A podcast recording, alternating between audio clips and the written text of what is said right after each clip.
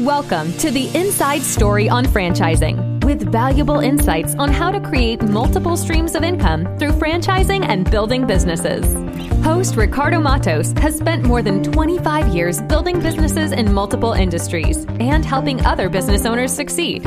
His expertise and entrepreneurial know how will educate and inspire you. On the show, Ricardo brings together industry experts and insiders who share solutions and strategies along with a passion for helping entrepreneurs make the best decision when it comes to buying a franchise or any business opportunity and much more.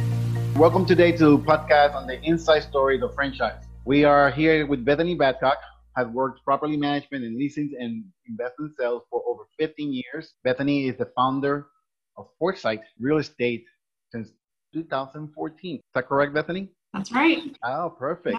So, Bethany, um, it's great to have you here today. What can you tell us about you? Um, well, I'm not sure what you might find interesting um, or relevant to your to your topic. Um, well, tell me, tell me about your business. A, tell me about who you are. Sure, I'm passionate about commercial real estate, obviously, and um, I uh, started it as you mentioned in 2014. And we've grown really quickly and enjoy it. And really, our main clients that we work with um, mostly uh, revolve around shopping centers. We work with investors of shopping centers that buy and sell, and we work okay. with tenants and mostly restaurants.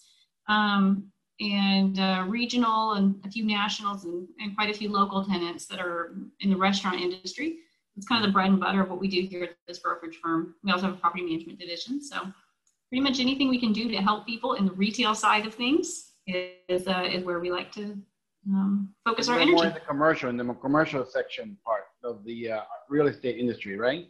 Yeah, we only do commercial. Only um, commercial. We, we don't do any residential at all, and we really focus most of our efforts on uh, retail, a little bit of office, but retail is where we shine.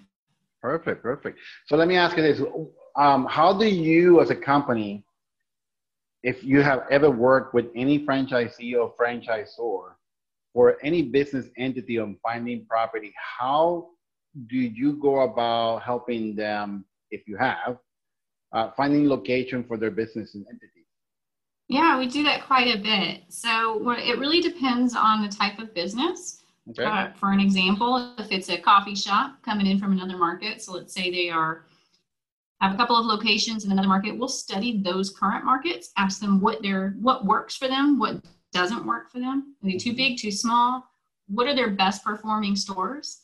And then we try to put together a demographic profile and a, and a submarket profile to better understand them and get a good idea of um, why those locations work so that we can try to duplicate and enhance those efforts in the next market they expand into.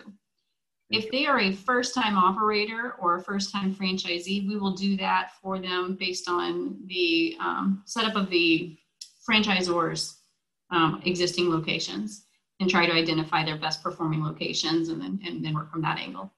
I used to live in Florida and the city of Winter Park, they used to have a lot of restrictions uh, for franchising and coming into a particular city. Do you happen to have any problem dealing with the Department of uh, Economic Development on finding any specific location where to actually place a particular uh, franchise? You know, not really. San Antonio has been pretty warm and welcoming, and then the other surrounding cities that we work in as well. And for the most part, they want the sales tax revenue, so they'll work with you.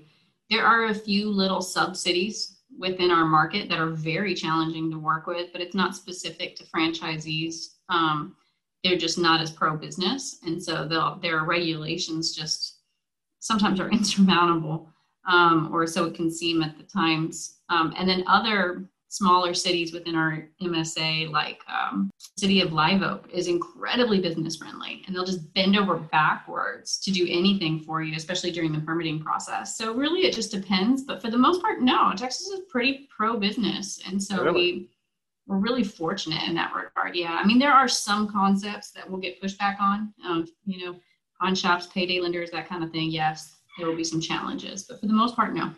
So you don't have any restrictions based on business, like let's say, for example, strip mall that they only want X amount of gas station or X amount of restaurants in a particular uh, uh, mall area that you're working with or developer area where they don't have any restrictions. So you're pretty much well open to find any particular location for franchise and franchise franchisors to establish businesses across the board?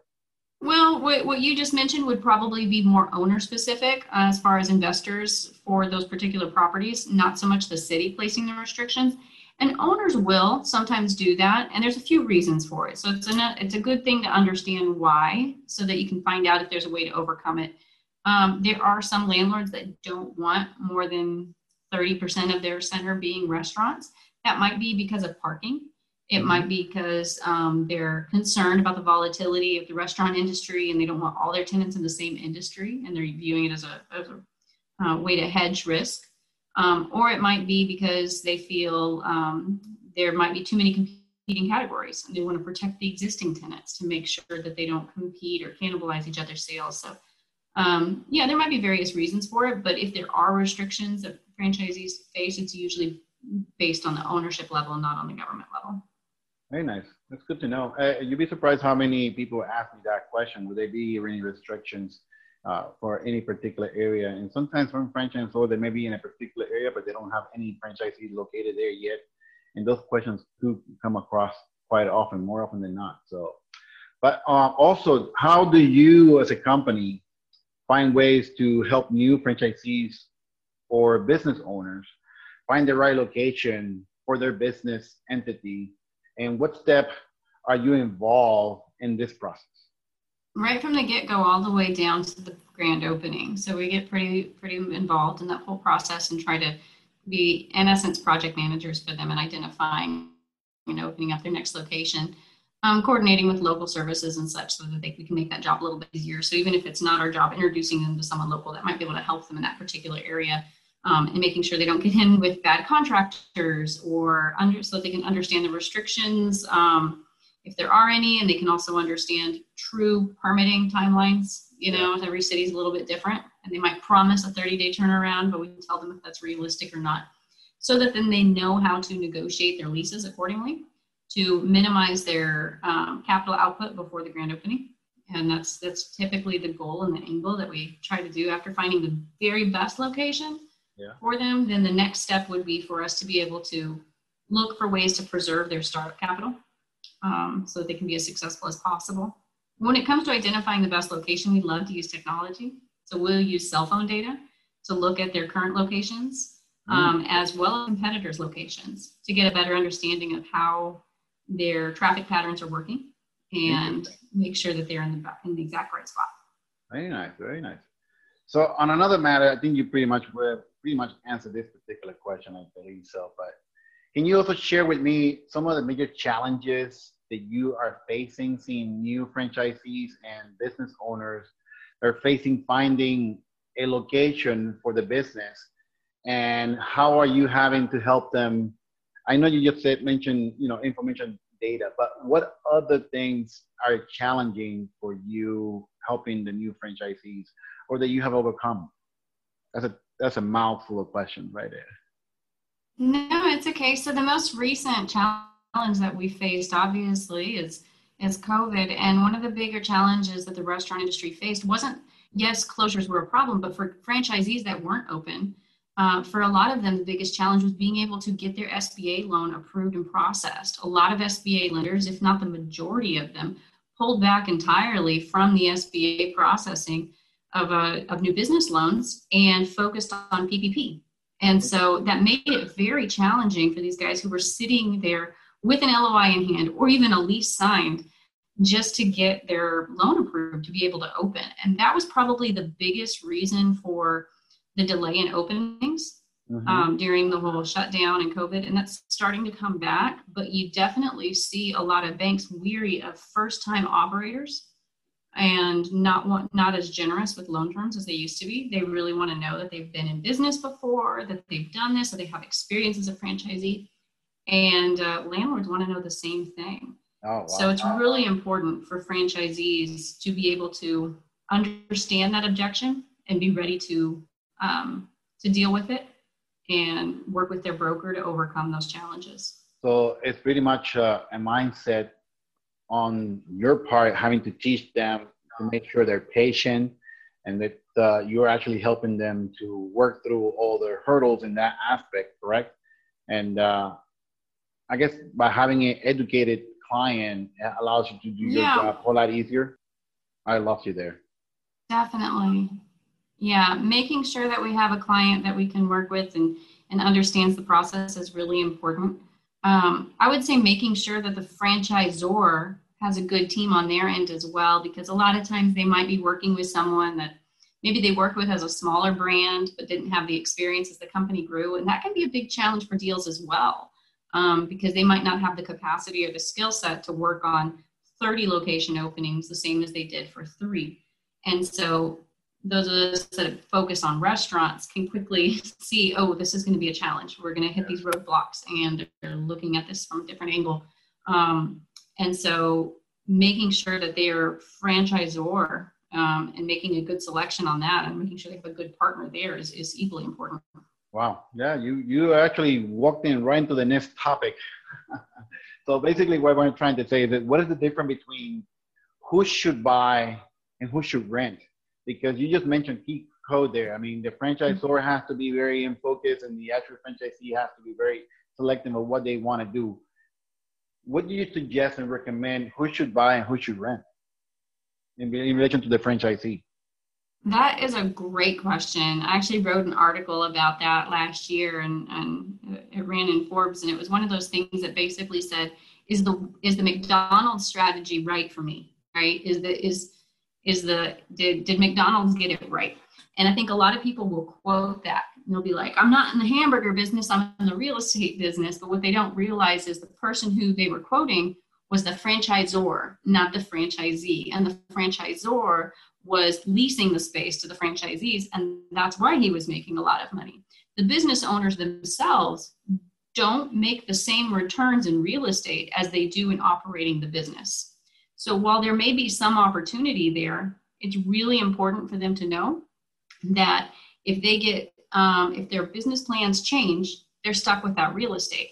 And that real estate is only as valuable as their business is while their business is in it.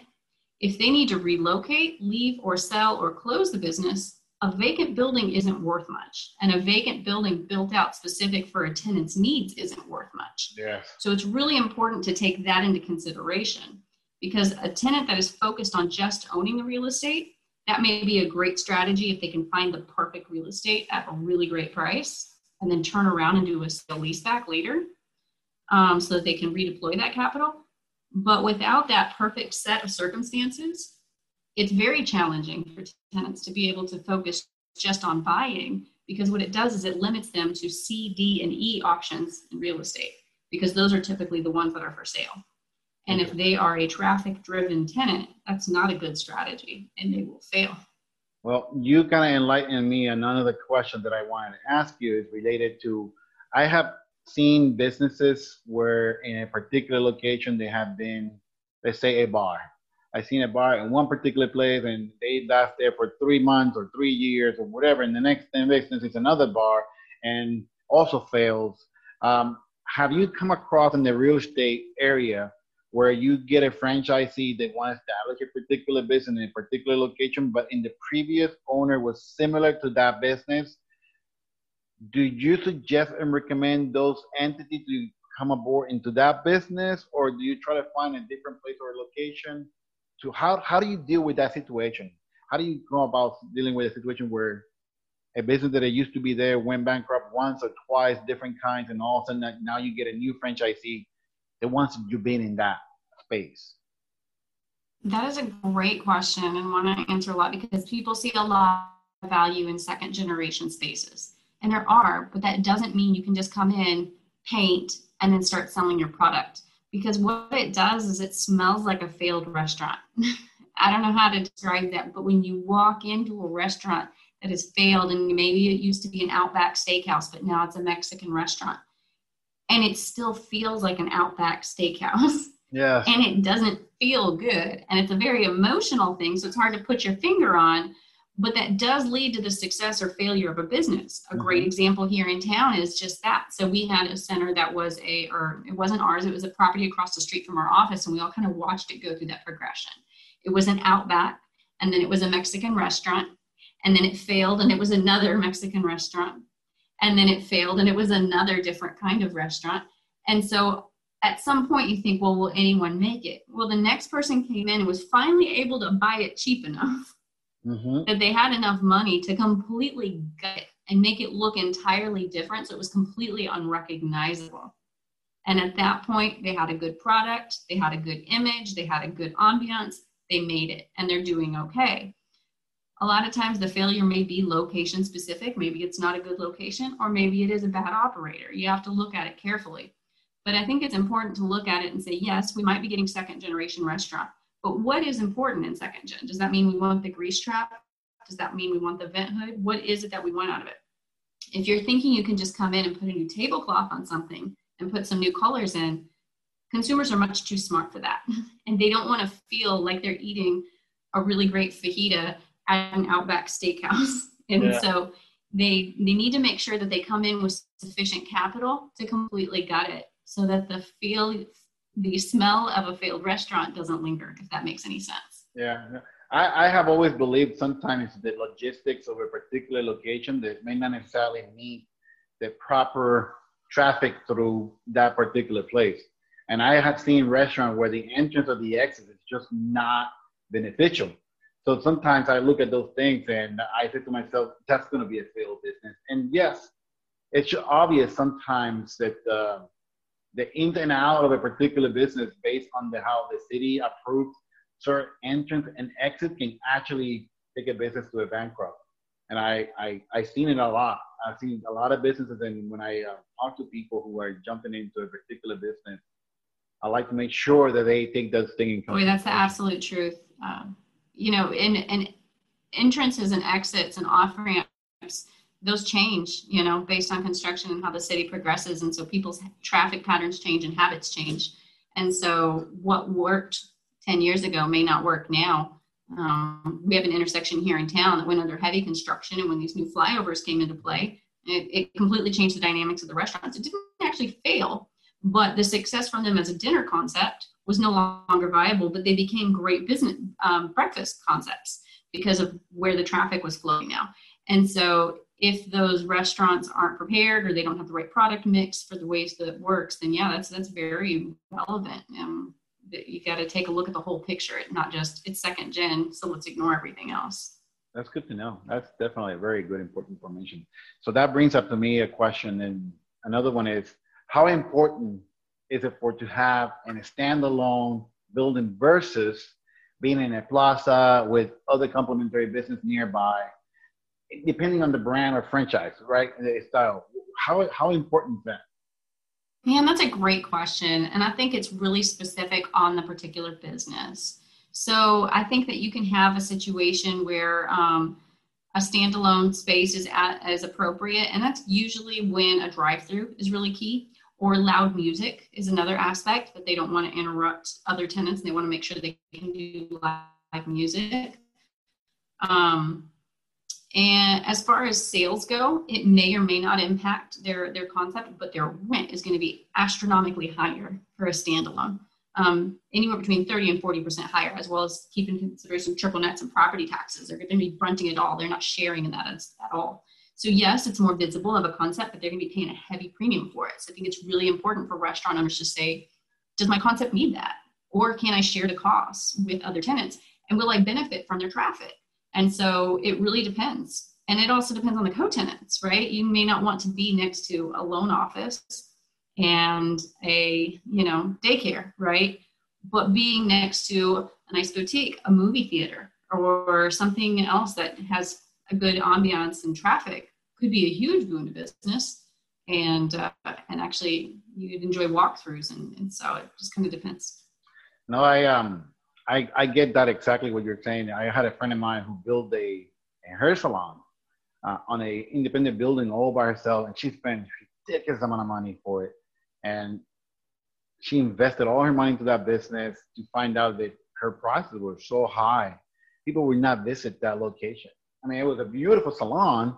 Don't get me wrong, but the clientele was not there, even though it was in a very prominent, you know, very promising location and it was beautiful architecturally designed and she went all out and about and for the money that she spent it was no way she could get her money out in a short period of time and you know, return on investment is one of the key aspects of uh, establishing a business. And so that brings up a question: when you get people to you, they want to see the return on investment overall in a particular business building.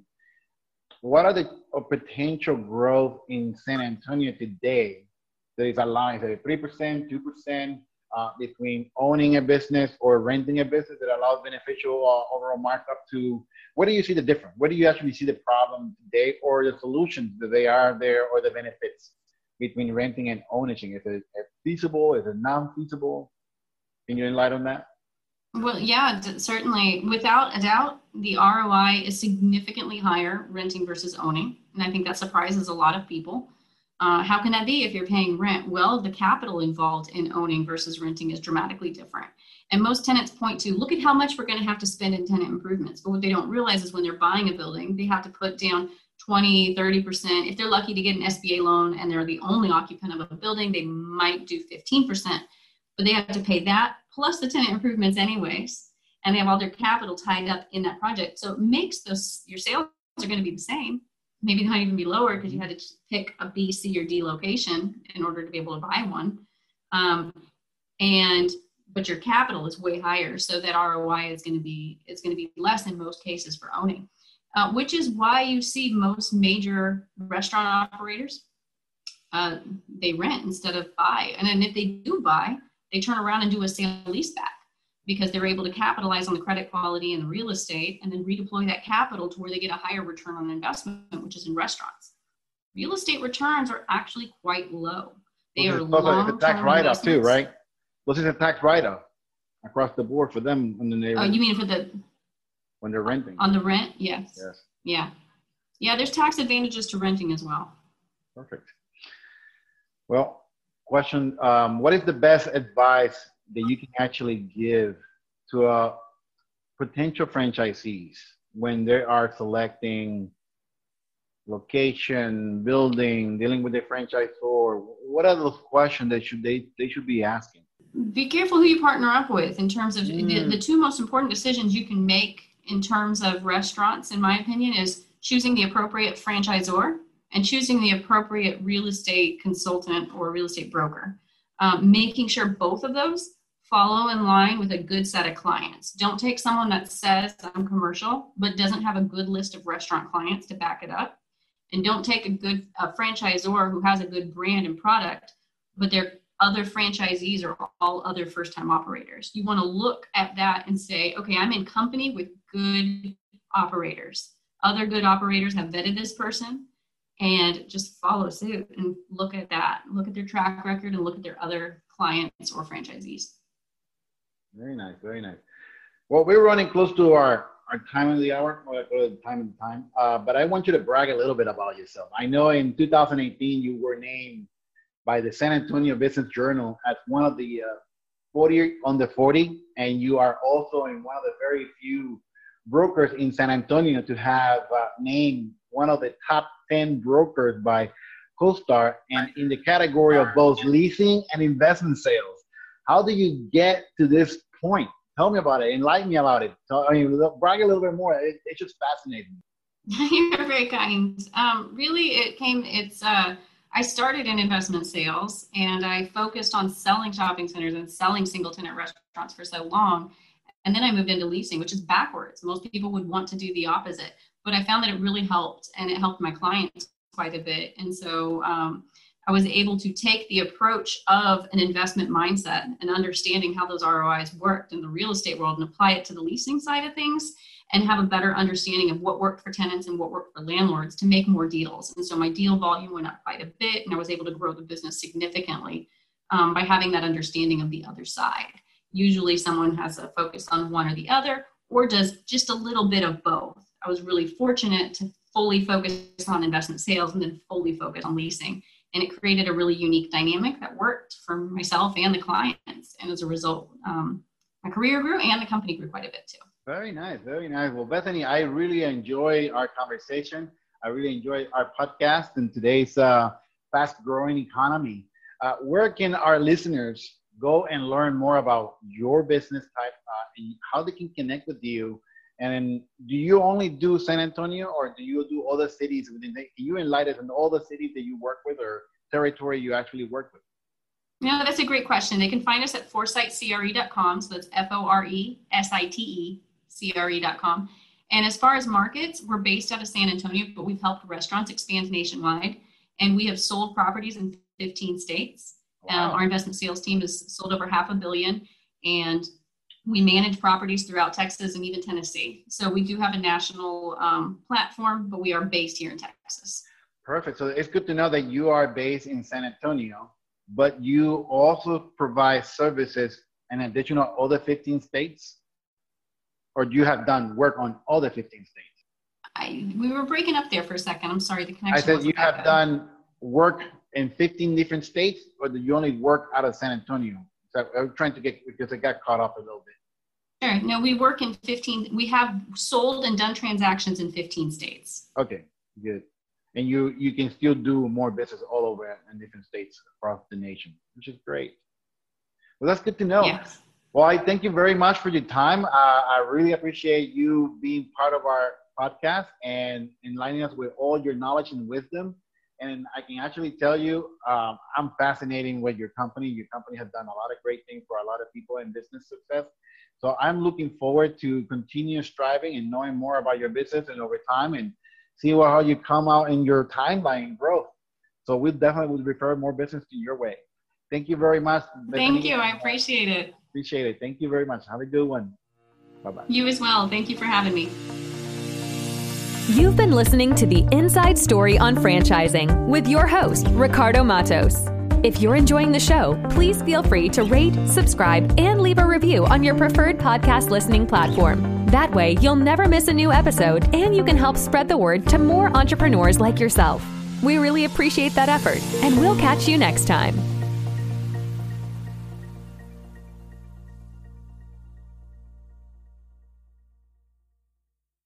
This podcast is a part of the C Suite Radio Network. For more top business podcasts, visit c-suiteradio.com.